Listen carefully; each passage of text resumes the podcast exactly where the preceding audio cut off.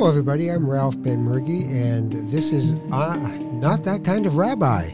Now, I should clarify for you I'm not a rabbi. I am a spiritual director, but I'm not a rabbi.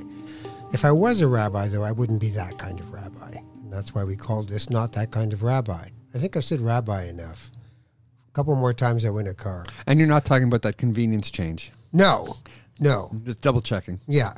Uh, uh, so uh, the deal here is we talk about things, but we talk about them through the spiritual lens. Uh, I shall rant for a moment, if you don't mind, everyone. Um, one of the things I'm having trouble with is the land dedication. The land dedication that I'm hearing uh, people say, and they really mean it, I think, or, or, else they've been told they should really mean it. And I'm being honest about this because I, I, I, do, uh, you know full disclosure, I, I, do work in political communications at times for progressive movements and environmental causes. And, you know, you get to a place and they go, I'd like to acknowledge that we're on the traditional lands of, and then, you know, they, they go through it. Um, and there's just something about that that I find has become gratuitous in a lot of cases. And I, and I, and I know it was started with the best of intentions, but it's become, I don't know, softened around the edges, uh, obligatory, um, perfunctory. Uh, happy we got that out of the way. Let's move on. Which is kind of the way I see the whole relationship we've had with First Nations, as it, as it is anyway. Uh, I remember years ago I was doing. Um, they had this. They tried to do this game show in Canada, and uh, I, I was in, getting into television at the time, and the powers that be at the CBC thought I should be one of the contestants. Uh, and they asked what charity you wanted to give to. And I said, well, I don't know if you'd call it a charity, but it has charitable status. So I, I wanted to give it to the uh, Indigenous Center in Toronto. Uh, and the reason I wanted to do that was because I had gone to school at the University of Alberta, um, got kicked out of the fine arts acting program after about a year. Uh, but I'd never been out west. I had always lived in Toronto uh, growing up when we came from Morocco. And there I was in Edmonton, and I was on the north side. The, the university's on the south side. I was on the north side one night, and I saw devastation. I saw cultural genocide going on around me, uh, people dead on their feet. And they were native. And I, would never, in Toronto, there was one corner at Spadina College, and that was where I saw anybody who was native and wasn't doing well. If they weren't, I didn't see them because they were just part of everybody else's culture. But there I was in this, and then later I lived in Winnipeg, and it was worse. It, it was a, it was. A, we were at the CBC building on Portage, and just down the street was the Club Morocco, and we I did a uh, late night music show uh, called Nightlines, and I'd get out at three in the morning after we'd finished taping and there'd be fistfights going on right in front of the window. And it was uh, people who were inebriated, uh, almost all were native. Uh, I did nothing. I yelled. I said, Get away, stop it. I didn't know what to do. And I just felt like this is our tragedy. We talk about the rights of people in all kinds of parts of the world. And yet, in our very own world, we have people who can't drink their own water we have mercury in, in, in water at Grassy Narrows that's been going on forever. We have, and it's never part of a conversation during an election. You don't get, you don't win an election by championing these causes. So these things have all always saddened me. And so I've always taken it all very hard and very serious. But over the same amount of years, I've encountered a man named Drew Hayden Taylor who has an ability to be who he is as a native person and is funny. And you're not supposed to be funny. You're supposed to be tragic. You're supposed to be serious. You're supposed to be angry. But I'm working on it. it's not supposed to be funny. So this man is actually profound and funny, and I love it. And I've always wanted to talk to him, and uh, we have over the years a few times. But this is a chance to see things through a spiritual lens together as uh, two people who uh, happen to live on this land at this moment in time. And hello, how are you? Uh, as we say on my reserve, grazie. I am adequate. Adequate. I am adequate. At the day is still young, I don't want to make a, a, a judgment on a day yet, so I'm going to hedge my bets by saying adequate. Are you an optimistic person or a pessimistic person? It again depends on the time of the day. I, I'd actually, in all seriousness, I'd have to say I'm primarily an optimist. Um, I don't see how you couldn't be and write as much as you write because you would just go with who cares? I'm not writing. I know, I know, or whine or complain. Yeah, yeah. no, no, no. I've, I, I'm. One of the things that motivates me for what I'm doing is the fact that one time I had a conversation with my mother, and I was trying to, you know, when I was younger, trying to figure out what I wanted to do with my life, and I was toying with the idea of being a writer, and I was talking with my mother about that, and I was like, I was up for some job that I wasn't sure I wanted, and my mother looked at me with a very perplexed look, and said, that she had been working for 30 years, essentially cooking and cleaning for white people, and said that she'd never had a single job she enjoyed in 30 years. And that stayed with me.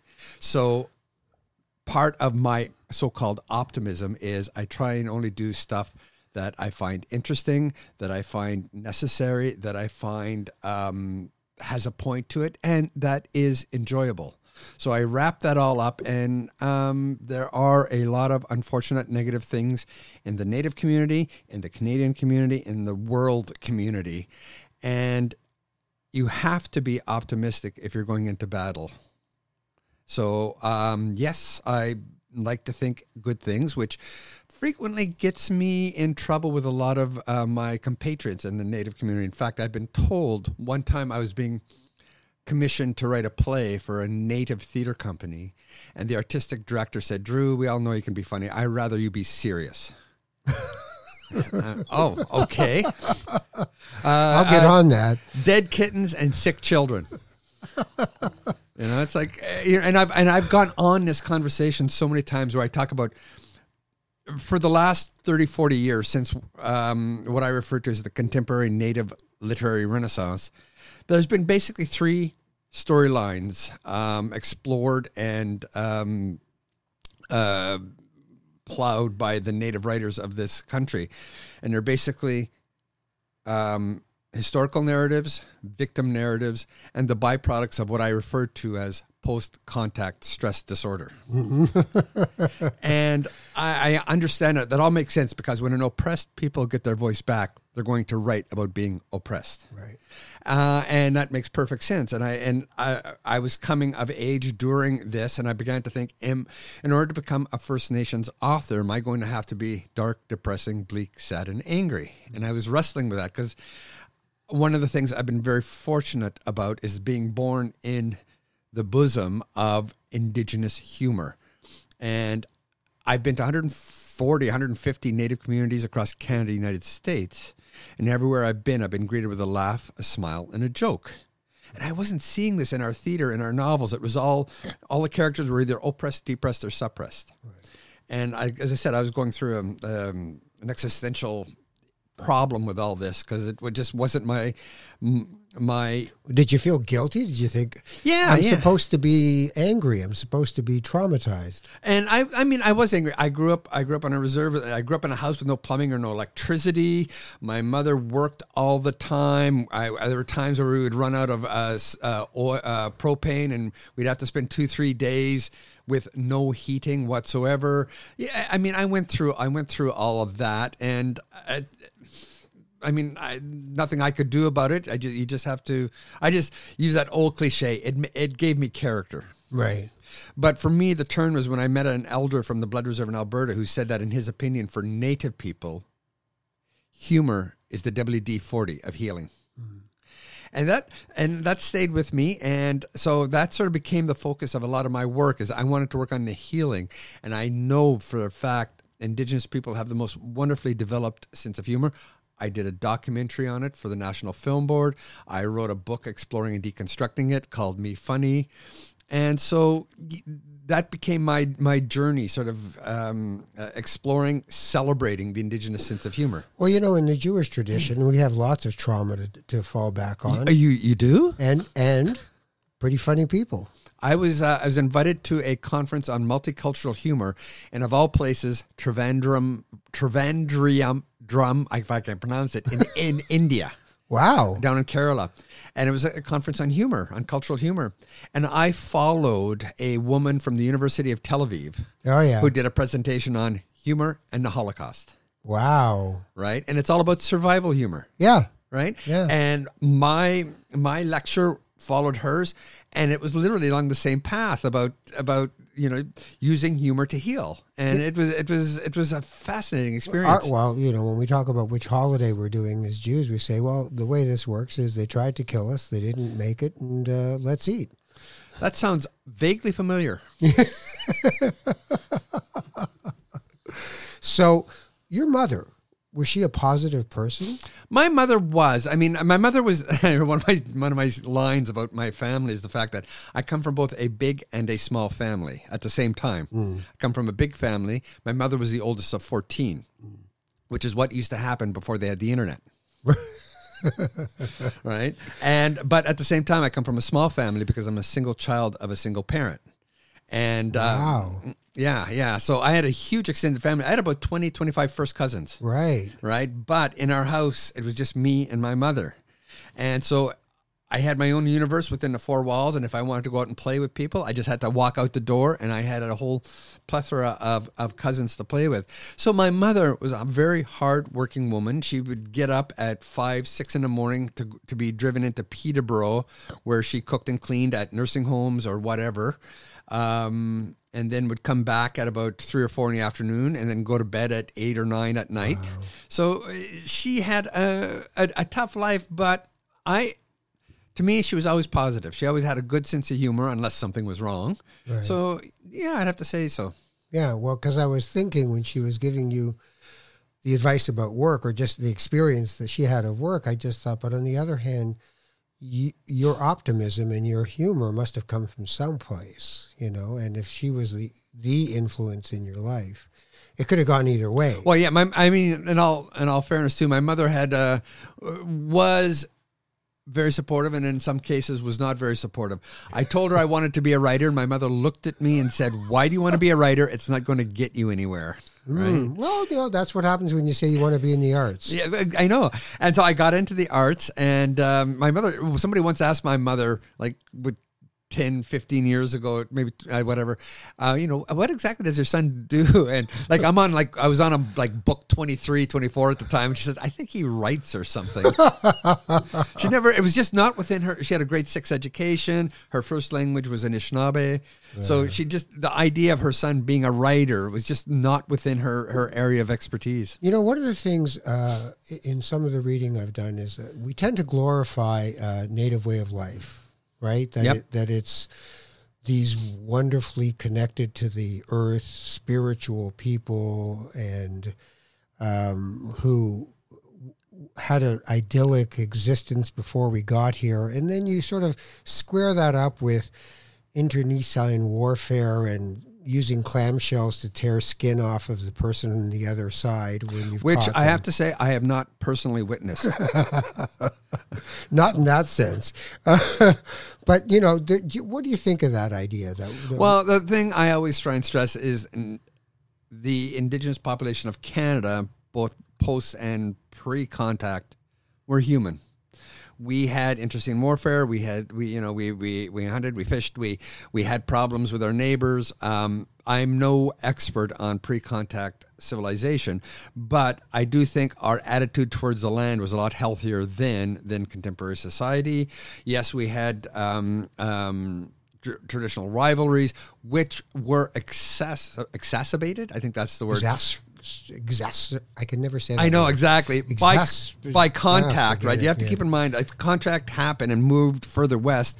Various nations were pushed further west, so they would bump into each other and they would compete over the same resources. So the the Lakota Sioux and the Ojibwe became um, uh, went into conflict because of that squeezing, you know. So, and it's my opinion that contact, because it changed the way everything was run, um, exacerbated again that word Yeah. the situation, so that when finally uh, the dominant culture moved into those areas where the warfare was then happening, they, a lot of them didn't really realize that it it had been instigated by that that contact, even though it was sort of still 50 years off, but they've been pushed that way. Right. So the perversion of the existence Yeah. created more tensions.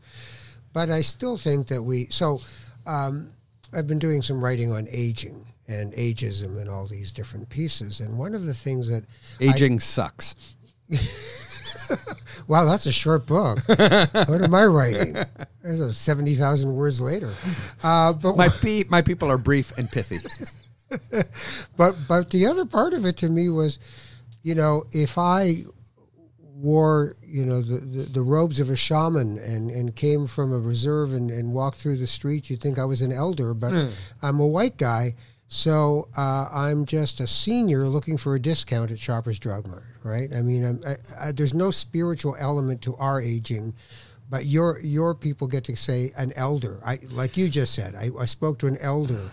You know, uh, uh, one of the things, uh, a, a compliment I've received is from a, a native friend who called me uncle. Mm-hmm, and I thought, You're calling me uncle. I'm honored by that, right? You know, but so there's all these pieces that you know white guys don't do. Well, for me, the, the, the difference is that uh, my personal definition of what wisdom is it's intelligence plus experience. Right. I know people in their teens, 20s, and 30s who are very, very smart, but not necessarily experienced. So their intelligence is very, um, very specific and and and short in that aspect. And I know people who are very experienced at what they do, but oh, but can't expand, extend that experience to other issues. So for me, wisdom and elder with a capital E is somebody who has, has both. Is very very smart intelligent, and has lived a full life and can apply the many things they've learned in life to different situations. I think we both know there as I was talking the capital E, there's capital E and small E. I think we all know people who are old but not necessarily wise. Sure. Sure. And Because I- they never cultivated their wisdom. they, and they never utilized it. They never thought about it. They never, yeah, yeah, exactly. Whereas, um, as the, the the the elders we're talking about are people who have done both, who are very smart, paid attention, know how the world operates, and have the ability to utilize all, of those decades of experience, uh, and and utilize it in today's world. You know, I, I do workshops occasionally on what I call aging to saging. So how you turn yourself from somebody who's just aging, and in our culture, you just back into it. You don't want to Mm-hmm. Yeah. talk about it. Nobody want you don't want anyone to know your age because then they won't hire you anymore. They're looking for the young you, all these things. But there's also the aspect of, as you said, you can be uh, old and stupid. you don't, you know, you, uh, just because you're older, it doesn't mean you're wiser. Right. But you do have to take an inventory of life. Like Mm-hmm. in the workshop, we do obituaries, where people write their own obituary. Then we do uh, what we call in the Jewish tradition the vidui, which is a reckoning. Right. So at the the Day of Atonement, there's a prayer you do where you knock on your chest and you list every fault and sin you could be uh, culpable of. And you, you absorb them, you know, mm-hmm. that you have lied to someone, that you have cheated somehow, that you have sinned in some way. And sin is not evil act, it's misguided direction, mm-hmm. Mm-hmm. right? So you do all that. But in the Vidui we do, you say, wh- who have you loved and what, you, and, uh, what are you most proud of? And then what do you regret? And then what would you like to be remembered for? So by doing things like that, you start to take and cultivate and, and integrate and, and say, what was my life? When it comes to your spiritual life, how would you describe your spiritual life? Okay, first of all, let me let me address something I said earlier that I think I need to clarify. When I said aging sucks, you caught me on a bad day. I've got I've I've developed tendonitis in this shoulder, Ah, and I'm uh, as of last year I'm diabetic. ah, yeah. So it's like it's like yes, aging sucks, but then on the recipro- reciprocal or the opposite end, I don't think I could have sat here and had this conversation with you 20 years ago. Right. I, I- you know, it's like I've amassed a certain amount of knowledge from experience, from reading, from writing, and from meeting people that now I can sit and uh, sit sit around a mic and chat with you about something, which I, I'm fairly sure I couldn't do 20 years ago. Okay. So when I say aging Yeah, sucks, yeah. I'm talking to physically. Well, I mean, the body is, you know, as you get older. It has an expiry date. well, it, it also you feel senses of betrayal. Before you could always rely on it. You know, I have a, a hand right now that is doing a little trembling because I had a torn rotator cuff, and I'm thinking, this is what my parents used to talk about Yeah, while I was yeah. watching TV, and they were talking about. Did you hear about uh, Sam? He's not. Uh, Yeah. now it's us. So it's kind of I the way get, I get out of bed in the morning and my feet hurt for no reason. I thought, what did you do last night while I was sleeping? Uh, they aged. I guess so, yes. They're they're pickling. All right. So spiritually, Yes, sir. where where do you sit? Um, I am sort of um, a lapsed traditionalist, Okay. right? Explain. Uh, well, I'm, my reserve is actually united. And one of the number one questions I get asked when I, I go go out and talk in places is, you know, um, were you part of the residential school Right. thing? And my reserve is just south of that uh, Catholic Anglican line. Nice. You know, right? Um, so uh, only uh, this is what I was explained to me. Only kids that came from bad homes or were bad children were scooped up and shipped off to residential school in Brantford. Right. Right. So we had a day school. My mother and I went to the Mud Lake Indian Day School. So um, our, our, our, our reserve is, is fairly united. uh, Is fairly is united, and um, there was actually one. I, I don't know where it was. One United residential school somewhere. I don't. I don't remember. Anyways, getting back to your question. Um, so I grew up in a in a in a in a Christian environment. My my aunt uh, used to teach Sunday school, and I would help her. And then as I got older, I had and left the reserve. I got to have much more experience with traditionalism. My reserve wasn't a traditional community in that sense, um, and I know it was, it was driven underground in so many different communities. And it wasn't until about the '70s that it began to rise up and assert itself again, and um, struggles to attain the, uh, achieve the prominence it, it had before contact. So, I am very much well aware of the the the the spirituality that exists within the First Nations culture. Some of it is pan Indian, pan indigenous. Like um, uh, the the sweat lodge has taken up uh, prominence in many indigenous communities. Um, you've seen your dream catcher. I've seen dream catchers in Australia. I've seen them in Germany. Yeah, I've seen them all over the place. Um, you know, and and Mexico. Sweet, sweetgrass and sage is now very popular in places Yeah. where sweetgrass and sage does not grow. Same with tobacco, Right. all these different things. So the the it's become sort of a, a sense of pan spiritualism, which I think is a good thing in its own way. There's some communities where it's been just absolutely wiped out the spirituality. I remember I was in two different places. I was in some place I think in northern Saskatchewan and and in southern Alberta. I think it was the the Blood Reserve um, a standoff. Um, and in northern Saskatchewan, in this Cree community, it had been so heavily Catholicized that um, everybody had had um, French or Scottish names, and no, there was no traditionality left in the communities. Right. But the ironic thing was the Cree language was very strong. Almost everybody, down to kids, spoke Cree well. And then I go to a place like uh, the Blood Reserve in uh, in southern Alberta. Alberta, where the language has been almost wiped out, but their spiritual structure is very much well intact. Even though there was a residential school on the reserve, it went underground, but it remained very, very strong. So there was this guy who was from there teaching in northern Saskatchewan, where he was like, he, he was, he's like, I wish I had the command of language that they had. right. And there's there's people up there who uh, were were saying we wish we we knew our traditions the way he knew his traditions. So when you think of your traditions, what what has from united to your traditions to now you say lapsed tradition? Let's go into the tradition part.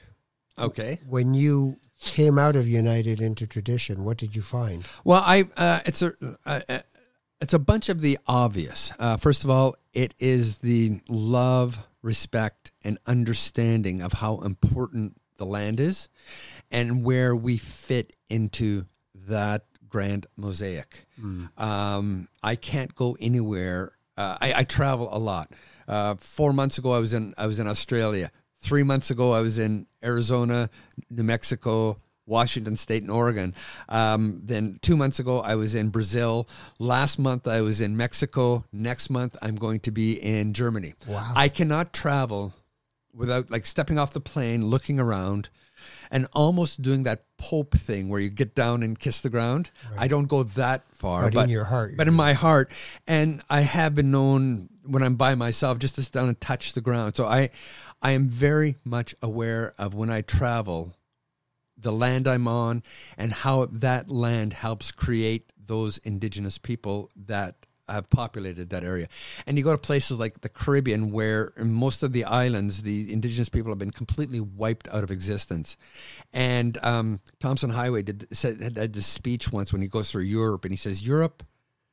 When he steps off the plane, he said it smells different because there's not one yard of Europe that hasn't been drenched in blood for two thousand years. And he says the, the, the land reflects that, and I and I remember that, and I keep that when I travel, and I and I, I look around, I see how the land is being treated, and how the, the the the people have been created by the land, and how the dominant culture is sort of dealing with those two issues. There's a lot in that. you know that you made a gesture with your hand about when no one's looking. Basically, I touch the ground, so it's not. You don't get to do it with an open celebratory ritual. Right. You just sort of Well, sometimes it is a celebratory ritual, and sometimes it's a personal thing, Yeah. right? You know, um, oftentimes the most personal things are the deepest things. Where you know you can you can go to all these different ceremonies from every different thing, but uh, every different culture, every different religion. But I, I think it's the personal ones that that are the more most intrinsic, the most the, the the one that have more of an effect on the individual rather than the pomp and circumstances. So, is there in your schema, your spiritual schema, is there God, Oh, of course, there's the creator. the creator? the the creator who um who is basically you know responsible for everything and there's again one okay I'm, I'm getting ahead of myself well, go for it. let me let me Uh, let me focus first of all at time of contact in 1497 when john cabot landed somewhere on the east coast um, it's estimated that there were over 50 50 to 60 separate languages and dialects spoken in canada that's like discovering europe I'm sure there are over 50 to 60 separate languages in Europe, yet there's no one European anything.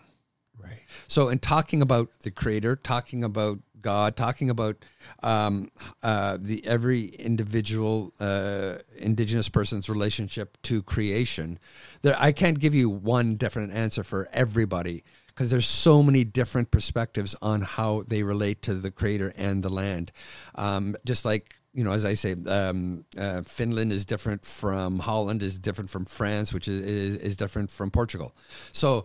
Um, when when you were asking what is the indigenous relationship to God, or I forget how Yeah, you yeah. put it, I can't answer that. I can only answer mine. For yours. So, Yeah. what is yours? Mine is I I I have a very strong belief that there is a higher purpose, a higher understanding, whether it's a God, whether whatever. I just think that there's so many unexplainable things in this universe that if that it it there, believe it or not, there's so many unexplainable things that there has to be an explanation for it. That being a, a higher understanding. That's the way I prefer to do it. is say- Right, right. So even if it's unknowable to us, there's something Well, going on. Yes, the the term uh, Gitchi Manitou, right, which is which has entered pop culture, meaning great spirit. It actually does not mean great spirit, What does it mean? great mystery. Ah, beautiful. That is actually what it means, great mystery. The, to, for many people, the spiritual path is questions, not answers. Mhm, mhm. Right. So it would be the great mystery. So if you uh, uh, if you open yourself to that, to the great mystery, and you connect yourself to the land as your intermediary between you and that mystery, and that everything is alive, that this Yeah. This entire universe is alive. How does that? How do you fit back into this rather mundane materially driven kind of culture that we're in now? How how do you get yourself, you know, back into hey, how are you? Ice cream helps. Which kind? Maple, walnut. Pralines and cream. You were absolutely wrong on the maple walnut. No, no, no, no, no, no. Quit, quit trying to oppress me with your ice cream favorites. Yeah, Neapolitan. that's right. That's right. Um, yeah, but how you know? Uh, where do you put that? Oh, let's go. But let's go. Let's go to that that that thing I said at the beginning before we started talking about the uh, the land dedication. I first d- discovered the land dedication in, of all places, Australia. I was there for a theater conference in Australia, and I was sitting there. This was about uh, 12 years ago. 10, uh, 11, 12 years ago, because the whole land dedication has only been around Yeah. for about six, seven, eight Yeah, years. yeah, yeah. So about uh, 10, 12 years ago, I was in Australia and they were doing that. And I remember sitting there going, "Oh, that is so cool! That is so wonderful!" And I wrote it in an article when I uh, back then, and I just thought, "Wouldn't it be cool if we can do this here?" And then about four or five years later, it started popping up at various events, and I'm sort of going, "Oh, that is so cool!" And I know what you're saying about it's become kind of ubiquitous right now. Yeah. Does it have a relevance? I remember growing up, going to school, we had to say both the Lord's Prayer and sing um, uh, "O Canada," and I mean, it, it was literally just going through the motions. You know, you just sit there, you sing, you do it, waiting for it to be over so you can go and do something else. It meant nothing. Right. You know, so in terms of this, I'm sure to some people out there, it meant nothing. They they listen to it, and um, I, I hear it a lot when we have when I'm at a play or something like that, and you know, a lot of, pe- I'm sure a lot of people in the audience are saying, "Okay, let's move on. Let's let's go to the the the, the play," and. I uh, that is something up to the individual. Did you did you see my play Cottagers and Indians? No. There's actually one of the things in it. I break the fourth wall, and I have I have the native character in conversation with the white uh, white cottagers. Suddenly, break goes. Oh yeah! Before I forget, he turns to the audience and he does a land acknowledgement in the in the middle of it because oh yeah right we got to do this and he does it and then he goes right back into the conversation with the woman. Fantastic. So it's now become part of the I don't know the zeitgeist, the, the pop culture, Right. right. So m- my opinion on it is, it is a strong, important gesture that people. let me put it this way: it's there, and I'd rather have people hear it and ignore it than not hear it Right. at all. Right. Yeah, I totally hear that. Yeah. So, is there more? So, what do we?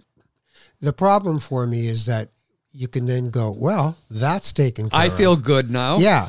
And meanwhile, uh, we're still in hell, right? I mean, I, I don't see this getting better. I mean, if you fluke out, you know, you you know, I'm reading. A, I just started a book on the Osage, and you know, where they get sent to Oklahoma because it's like, okay, That's Indian Indian country. It was yeah, called. garbage country. Meanwhile, they get oil, and Yeah. they're, and they're richer than Yeah, anybody, yeah, yeah. right? So that's not that doesn't fit the paradigm. You know, you're supposed to be uh, uh, shuffled off. Where, where do you? What's the way forward for, like for instance? I've worked with groups that have tried to engage politically with native political movements, and there's a wall there. Um, I don't know who made it. I don't know how why it's hard to walk over it. I even drive by a, a, reserve and think, can I go in there? Like it's like being a Jewish guy and walking by a Catholic church. I'd like to go in and, and experience their service. You just want the free wine. and the biscuit. No, I, I, I like the idea of, the, of, of, of, of witnessing their service, but I'm afraid I'm going to do the wrong thing. Mm-hmm, mm-hmm. I'm going to walk in there and go, and they're going to go, well, that guy's, what's he standing up for? He's supposed to be sitting down. He's not one of us. And I get the same feeling when I think about, oh, should I go to Six Nations? It's near me in Hamilton. Should I just go in and, what do I do? Where's my point of contact? How do I, how do I come in there and say, you know, I'm with you. I don't I don't know where the bridge is for that. How do I do that? Well, I know I get I get that from a lot of people who who aren't- how I don't know how to put this aren't well versed with the uh, current socio-political uh, res system.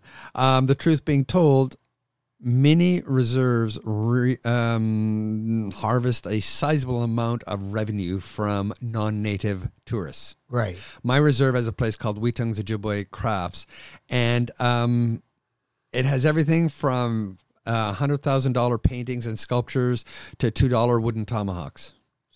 So that's my way in to go Well, to, to go to the gift store.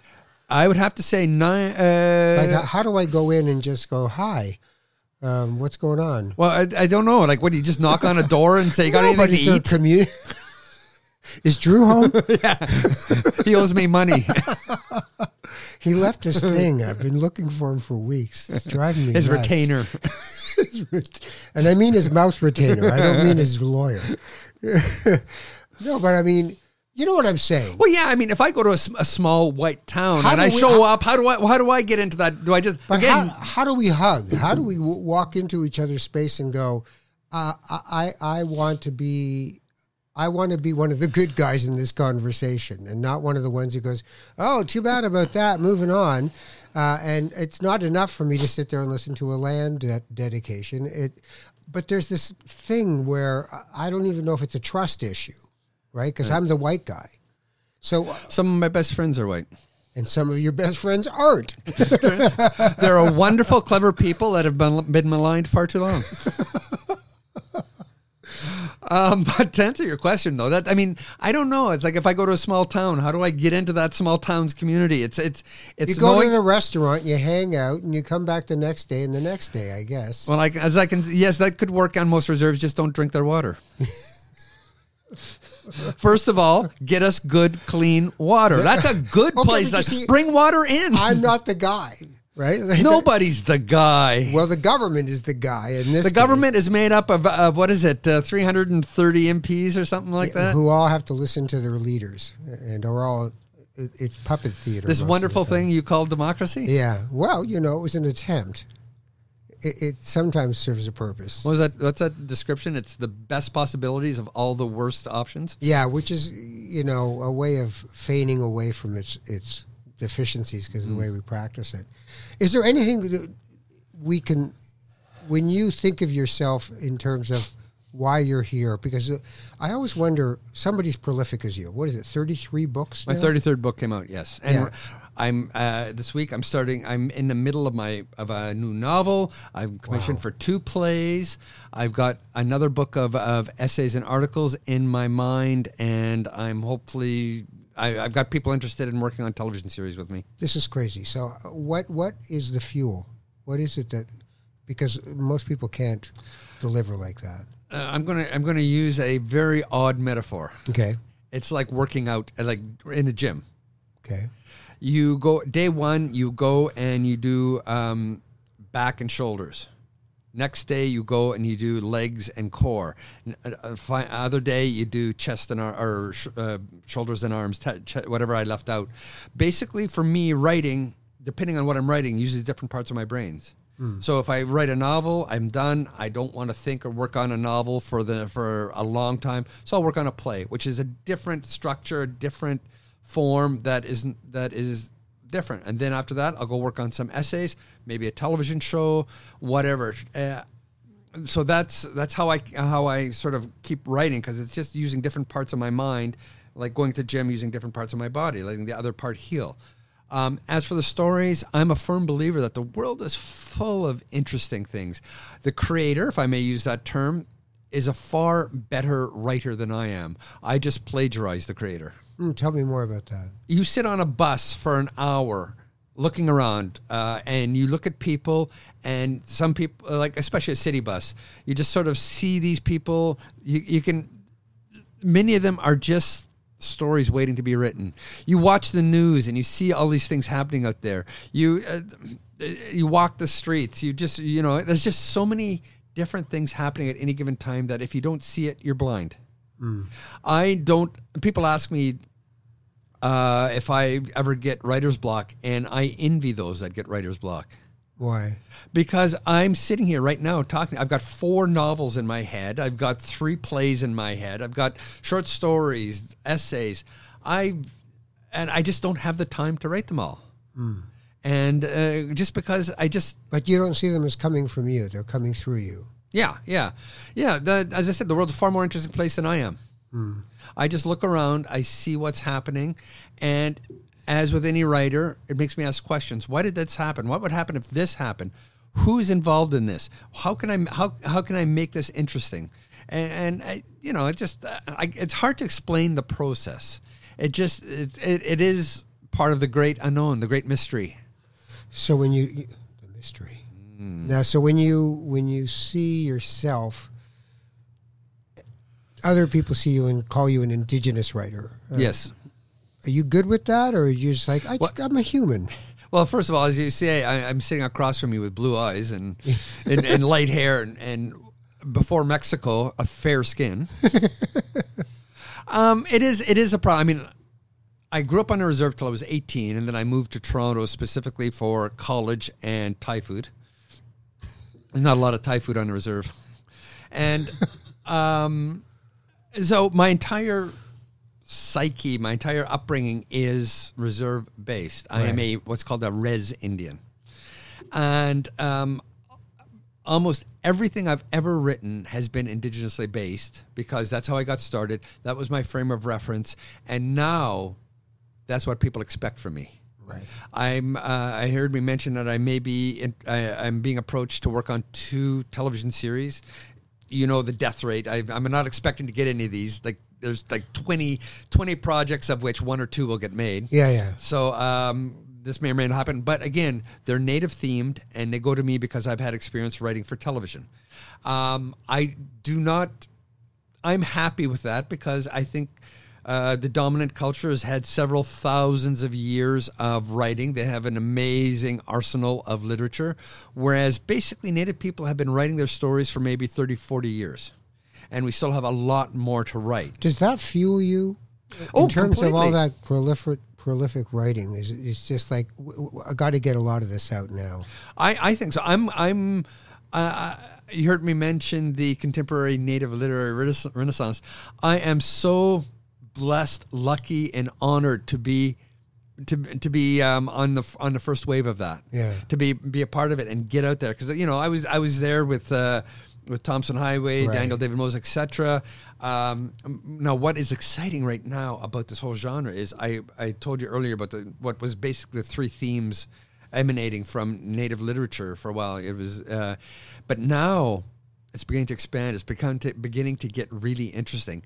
Native literature is beginning to explore the dominant culture's um, genre fiction. My first novel was a native vampire novel. My second novel was is a form that I didn't hitherto did not know until I wrote it. Something called um, magic realism. Yeah.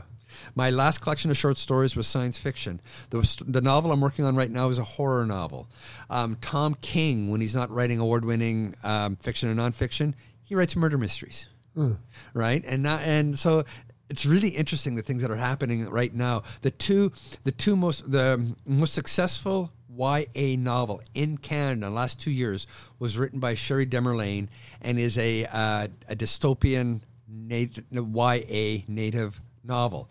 In America, one of the most successful writers in the last three years is a Pueblo woman named uh, Rebecca Roanhorse, who wrote a novel called um, Trail of Lightning that was so won so many awards and so well liked that she was commissioned by the Star Wars franchise to write a Star Wars book. Wow. So and it has nothing to do with being native. Right. Like her her her award winning book, Trail of Lightning, was native based, right? So g- getting back to your question with me, yeah, I, yes, I I can see myself someday doing something non native. My dream someday is to write a Star Trek. Oh yeah. I would, you know, I can't say that I might not sneak a native character in it or something like that, but Well, they had I'm a- one on Voyager. Oh, no, they didn't. he Uh, sucked. that, that's I, I'm a I'm a Trekkie.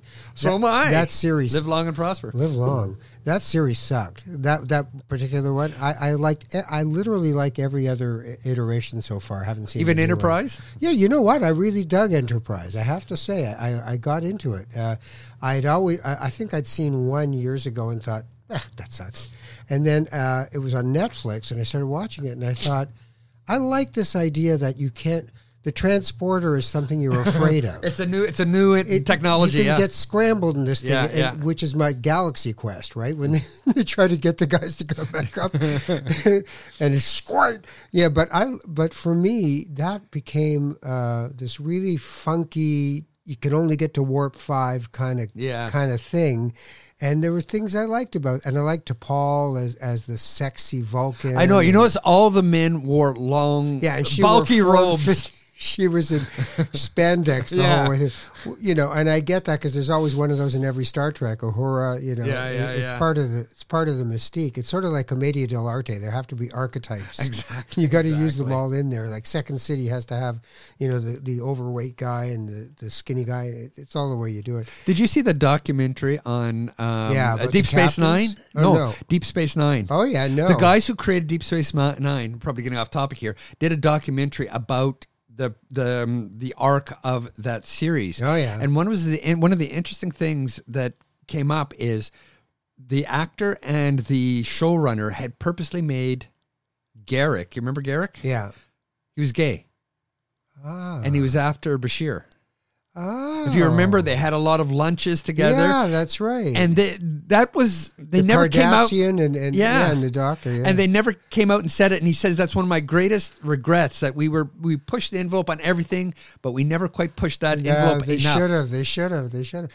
So, if you did a native Star Trek, what would it look oh like? a native star trek what would it look like? Ugh. well i Like, would what- the command structure be the same? Oh you're uh, you're you're catching me on a fly here but what would be interesting f- is the fact that it would be the the, the the Star Trek universe are the colonizers. Absolutely. So if you put native people in, it would completely shift the paradigm because it, right now it's a colonial enterprise. Uh, Every, every one of them is a colonial enterprise. to go out and seek new worlds and new civilizations, Yeah. right? Yes, and then uh, the the whole non-interference with the savages. yes, right? exactly. I Let them develop under their own. Yeah, right. yeah, so you'd have to reverse all that and have the technology go into the indigenous culture, but then once they leave their own culture, like can wouldn't would you be happy if indigenous culture colonized recolonized Canada back towards what pre-contact?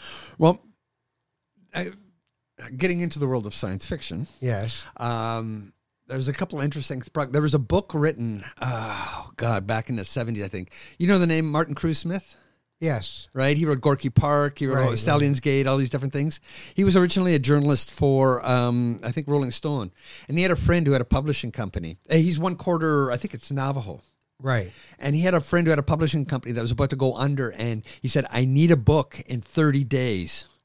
Here's your chance. So he sat down and he wrote this book in 30 days, and it was called The Indians Won. And it, it uh, the Nice. first part of it takes place in the late, in the mid 17 or 1870s, just after Little Bighorn, when all the great chiefs, Geronimo's there, Sitting Bull, Crazy Horse, um, all these different chiefs from all around who are just beginning to get into conflict, decide to band together, and they they keep almost every the interior part of America indigenous, and America, as we know it, is basically a 200 mile um, periphery along the coasts, Right. and so it's about what would have happened if they had remained native and the rest. Nice. You know, it, it was actually quite poorly written. Yeah, but it's a great idea. It's a great idea, kind of poorly written. Um, but getting back to again your original idea, one of the projects I would love to do if I could find the time and the effort because it would take so much research is what would happen um, you know i'm a history buff um, uh, columbus and all that sailed over in 1492 uh, part of that was the after effects of um, the the the Great Plague of 100 years prior to that, which had killed off, I think it was a quarter of Europe. Right. What if the plague had done had done worse and killed off half and delayed that whole thing whereas columbus's ancestors had been killed or whatever and they never he never ended up going where the civilizations in north america had been allowed to progress that the aztecs had gotten bigger the um, haudenosaunee confederacy had expanded um, the ojibwe up um, there's an island uh, near Thunder Bay that looks like it's been mined for copper for thousands of years Right. and all this stuff happened if the the um, the uh, Haida, their their huge, magnificently designed war canoes, they discovered the sail. Right. If all these things had happened, and then Europe had recovered two, three, four hundred years later and had come over, what would have happened? Right. Or yeah, so you know, so uh, That'd That- be cool. that would be so cool. So that alternate universe, a multiple uh, universe type scenario, that's that's on my bucket list to write someday. God, there's so much inside you that you uh, you just keep bringing it out. I mean, I, I can be quiet. no, but I do see that urgency, uh, like the, the urgency of the I'm writing. 57. right? But look at the at the rate you've been going since you were 27. I mean, you just yeah, I actually started in my mid 20s because I was uh, my my grade 11 English teacher. My mother told me not to be a writer, so I gave it up. my first legitimate writing credit was at the was uh, of all things. I'm sure you found this out. An episode of The Beachcombers. yes. I wrote it when I was 25 because it, it was like I did. It was a bizarre series of circumstances. I was asked to submit some ideas for for the heck of it. I did it just as a joke because I'd grown up with it. They bought the first one. I had to write it. I I wrote it. They shot it, and it was their uh, 17th season ender. 17th season. Yeah, they were on for 19 seasons. I know. You know what always killed me about that show is they were on for 19 seasons. When they got canceled, everybody in in the show was complaining bitterly, and I thought, "Are you crazy? I know. You got 19 seasons out of that sucker." and it had become such a nine to five job that they'd show up at like eight in the morning, go home at like six at night, which never happens. Anybody seen Relic? Yeah, Has exactly. anyone seen Relic? Yeah, yeah, yeah. All right. So when you see now, and you're you are talking about getting older, does everything start to take on a different lens? Because you know, when we're young, it's all about the what can I do? Am I capable of this? What's my ambition going to? How's my ego going to help me get through this? Now, you know, in the Hindu culture, they talk about the householder part of your life, where you make family, you raise family, you have house, you know, you have a career, um, but then you get to the other side of your life, the contemplative part of your life. You still are highly productive, but are you seeing some shift in yourself? Yeah, uh, earlier we were we were talking about you know, getting old sucks, and I have to say, the older I get, the more at ease and confident I get. When I, you know, when I was younger, I was always nervous, uncomfortable. Can I do this? Uh, Will this be okay? What What am I going to do next? Now, um, it's sort of like I've got some money in the bank. I can do this. And more importantly, every every project I do, I do because I want to do it. You know, Right. struggling writers, we we we take contracts to write industrials Sure. or whatever PSAs, whatever.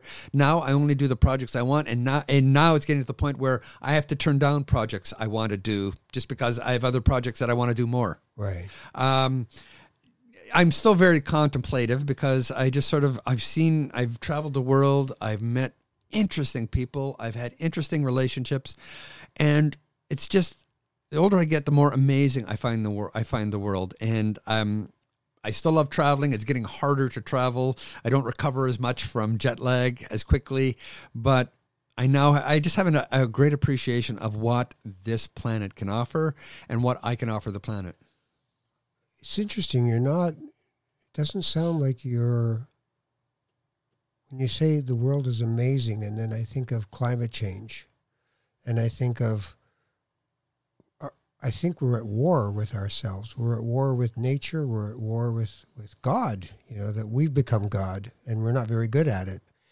Um, and I wonder what place does that have in your universe? That that Australia's on fire. What you know? What, what place for someone who wants to touch the ground when they get out? Where where's your connection now with all that? Well, I think that you can find beauty anywhere. I think you can find resilience. You can find, um, if I don't know if this is a word, amazingness in the depths of a of a of a garbage dump. That probably sounds too too wussy or whatever, but I do believe that. Yes, there are so many tragedies happening in this world right now. Um, Australia, I was like I was in Australia three months ago. I was in in, in Melbourne for the the Writers Festival, um, and it's tragic. You look at the video of that, and you just hang your head and just sort of think, what what are we doing to this planet? And the fact that some people don't even realize it. You know, they're they're just blind to it, and just sort of you know pl- they're using the cliche. They're they're they're they're playing their instruments while the Titanic is sinking. You know, get a boat, start bailing. Change course. Exactly. There's alternate things you can do, and you just wish people would do it. I, uh, if I stop finding beauty, if I stop finding the human situations, then I think I've lost. And the bad forces in this world have won, and there's no point in writing anymore. I'll build myself a bunker somewhere, get uh, get 40 tons of maple walnut ice cream. Canned corned beef. No, no, no, no, no, no, no, no. Hey, come on, it's a bunker. I like my beef uncorned. it's a native thing. You know, I think sometimes people think native people are supposed to be the ones that are going to bail us out. We'd love to, but we have no power. We have, or we, I should say, we have very little power. Well, the pipelines in Canada, you you know, you have native blockades. and- Yes, but some native people have accepted it. One one of the interesting Sure. things is not everybody realized that. Again, there were over 50, 50 separate languages and dialects. There's, there's uh, I, separate nations with different priorities. Absolutely. And some some nations have said, "Come right through," you know, pay us, and you may use our land. Others have said, "No, don't." Yeah. So it's not it's not a unified front. When you say you're you're a lapsed traditionalist, why are you lapsed? Uh, I lack energy. It takes Oh, en- I don't think so. it takes energy to be to be to be uh, to be a hardcore fu- uh, fundamentalist. Were you fundamentalist? No, I was never a fundamentalist. Um, I'm, I'm again trying, uh, using humor to deflect. Yes, Um, I, I picked up on that. No, uh, I was never a fundamentalist because I have too much healthy respect for what people believe, what all people Right. believe, right? But you So- were a traditionalist. Yeah, yeah, I, I think so. I mean, we have amongst our, uh, and I still am in some aspects. Um, Like, we have what are called the seven grandfather teachings, which are very similar to the uh, the, the the seven whatever it is in the in the Bible. Uh, you have the seven deadly sins, the seven virtues. Ah, yes. Right. You have honesty. You have bravery. You have compassion. You have all the. Uh, I can't even remember all seven because that's how lapsed I am. But basically, it's just literally how to be a good person. How to lead a good life, how to be a good person, how to be a responsible citizen of this planet. And I heartily believe that. I subscri- subscribe to it. Occasionally I make mistakes and I wander, but again, as I said earlier, I'm human. We're all human. Right. We do make those mistakes. So I try and live by those seven grandfather teachings, which I don't think is a fundamentalist thing. I just think it's a smart thing. right? And the seventh generation thinking too, right? Exactly. Every decision we make will have repercussions for the next seven generations. Um, and also, wasn't it? There, isn't it also that what came before you for seven generations will dictate where you go for the next seven generations? Is, I thought there was a part of that. That is part of it. The thing, the thing you have to keep in mind too about that whole thing is the fact that I, I, here, here I'm going to I'm going to give you what is supposedly an inaccurate translation of a story that may or may not have actually happened. The um, Chief Seattle metaphor that we are all just strands in the uh, spider web of life. Um, essentially true, but they're not sure if he actually said that since he did not speak English, and it was written in an article about the situation that they think the journalist actually created. But it's a good sentiment. Right. It's one of these things where if it's not true, it should be true. Chief Seattle has some great quotes. You're telling me none of them are real? Uh, some of them aren't real. I don't know. I haven't written that biography yet. Yeah, that would be a good one. I find that one very interesting. Not a lot of. Um, I, I don't see a, just like in, in, in white culture. I don't see.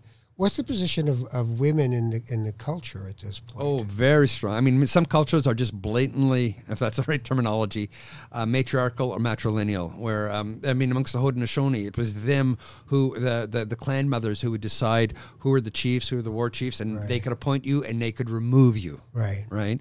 And you have um, in almost every culture strong women. I was raised by my mother. I was raised by my aunts.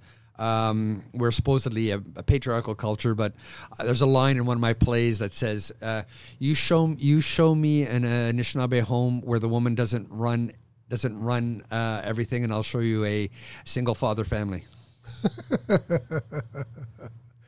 and there's a saying, I think it's a Cheyenne saying that a nation is not defeated until the hearts of its women are on the ground.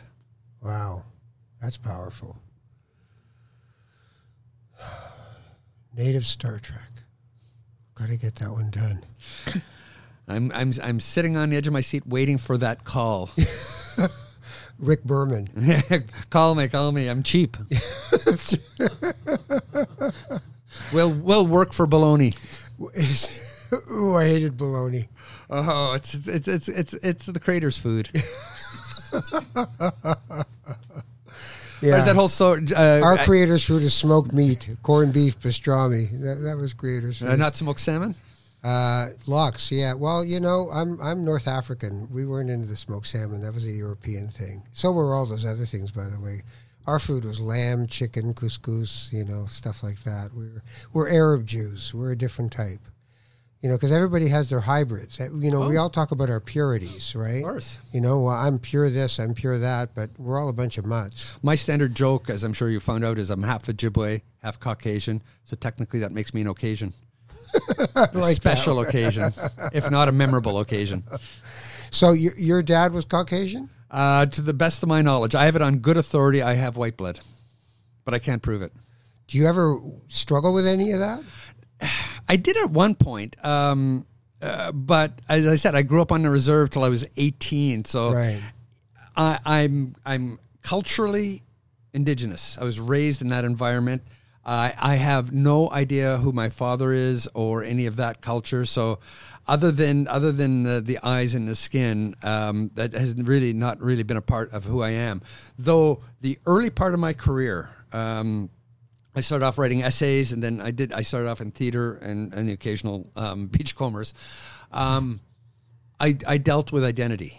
Yeah. Um, I, I wrote an essay once just because I was I was annoyed with the world about what it was like living in Toronto and growing up on the reserve, being a fair skinned Indigenous person, and it was called uh, "Pretty Like a White Boy." The observa- the Adventures of a Blue Eyed Ojibwe, and uh, it I, literally I I got in. I, w- I was in a cab, I think, and I was, this was around just after Oka, and the cab driver was was talking about Oka, and he said if it had been up to me, I would have tear gassed the place in the second day. Wow. And it would have been over, and I realized he didn't know I was native. So I got home, my mind was browning, and I was going all over the place, and I did something I almost never do. I, I got up and I started writing. I never write at night because it gets your brain going, and it's hard to wind back down. And I and this sort of reminded me about uh, all these different things that had happened in my life with about people, both native and non-native people, who had trouble either did not know or had trouble believing I was native. So I wrote this essay called Pretty Like a White Boy, and it was literally 54 lines, one page of a computer screen, because I remember back then my computer had 54 lines, and I started dot, dot, dot, and I did rant for 52 lines, and then I ended with dot, dot, dot, and I went to bed. And I got up and I reread it and I thought, oh, there's actually something here. This is interesting, but it had no shape. It had no structure. Uh, I had to, you know, g- give it a give it an intro, give it give it a, a, a mid body discussion, and end with a conclusion. And I spent about four days working on it and became this really interesting essay that I sold to this magazine. And now it's actually one of the things that I'm most known about because it's taught in a lot of universities in humanity courses because it deals with being mixed blood, but from a humorous perspective. And what do you say in it? Well, I say I get, uh, you know, um, I've, I've gotten flack from Native people. I've gotten flack from non-Native people about what what it means to be Native and what they think I am, and and and, and it's it's it's difficult. So at, after listing all these different things that happened to me, um, like for instance, once I was shooting a documentary uh, uh, with um, um, these two sisters who were women trappers up in northern Ontario, and they were looking. An, there's this little girl they were looking after, a native girl, who absolutely refused to believe I was native. Just would not believe I was native. And so after we finished shooting, we, we came back and we were packing up the equipment, and this little 11 year old girl who had, I guess, taken a shine to me um, was uh, talking away, and she said, "Do you want? Would you like some tea?" And I was busy, and I said, "No, I don't. Uh, I, I, I, I don't want any tea right now." And she suddenly points at me in victory and says, "See, you're not native. All Indians drink tea." So I just sort of all these different things about being white and being native, and Having to prove it. and having to prove it and thing. But it was all humor based, and uh, as I said, it became one of the things I was most known for. So if you didn't have the humor and you moved it aside, what would be underneath it? There'd be a little bit of anger. I choose humor over anger. I, given a choice of making somebody angry, making somebody laugh, or making somebody cry, I will choose to make them laugh. Because you can teach as much through humor as you can through straight angry drama or or, or sad drama. It's in fact, if anything, it makes it much more palatable. Um, Tom Tom King and I have talked about this. Where if you have somebody on a street corner standing on a box screaming at the world, you'll stop, you'll look, and you'll walk on and completely ignore them. But if they you get told the same message wrapped in humor, you'll stop, you'll listen, you'll laugh, and you'll go on. Why do you think three quarters of America get their news from um, uh, The Daily Show and Saturday Night Live? Right. Easier to take. The laugh can help. I mean, the crying can help too, though. Well, it's cathartic. Yes, it it, it, it can help. It can Like help. some, but sometimes they say the, the, the spiritual life is only possible through the broken heart. right? well, I mean, you look at look look at uh, the, the the Greek mask, right? Comedy and tragedy. Right. They're they're they're two sides of the same thing. Was it Woody Allen or somebody who said uh, comedy is tragedy plus time? Right. Exactly. What's the name of the latest book? Uh, it's a it's a called Chasing Painted Horses, and it's a it's it's a drama with lots of humor. Whereas Motorcycle and Sweetgrass was humor with some drama. Right. So it's actually a, a, a serious story that I've tried to um, punch up with humor. And who's putting it out? Cormorant Press. Right. Do you work with them a lot? This is my first book with them. yeah, I didn't think you worked with them a lot. Oh, cool. And it's available anywhere, it should be, or we need a new distributor. which you could find out, unfortunately, was true. and then you were great, great. Yay! I thought that was a joke. well, I thank you for coming in. I really appreciate it. Bueno, mucho bueno. Mucho. You've been in Mexico for what? How many days?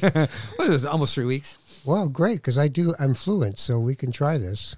So anything else you want to say in Spanish? Uh, uh, uh, dos cerveza, por favor. Frío. Frío? Yeah, cold. Oh, cold. Dos Gotcha, cervezas gotcha. frío, por favor.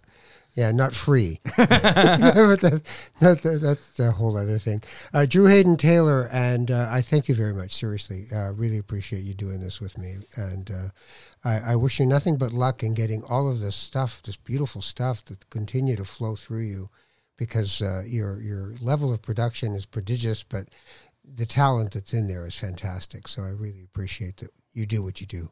Miigwech. Miigwech. I'm Ralph Benmergui. Not That Kind of Rabbi is the name of this particular podcast. Mike, can you tell them how they can find us? Apple Podcasts, Google Podcasts, Spotify, Stitcher, TuneIn, and a hundred other podcatchers. We're everywhere. Podcatchers, I like that.